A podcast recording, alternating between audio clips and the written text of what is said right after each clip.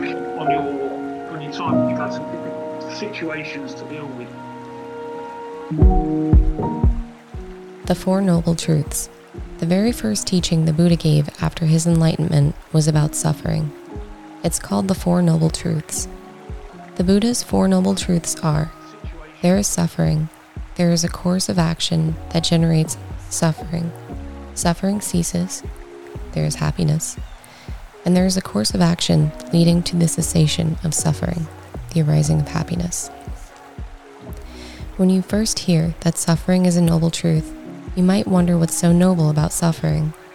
The Buddha was saying that if we can recognize suffering, if we embrace it and look deeply into its roots, then we'll be able to let go of the habits that feed it and, at the same time, find a way to happiness. Suffering has its beneficial aspects. It can be an excellent teacher.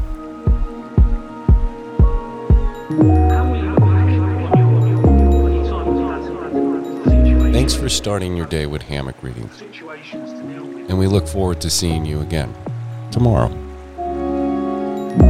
Obviously, there's still stuff on the line.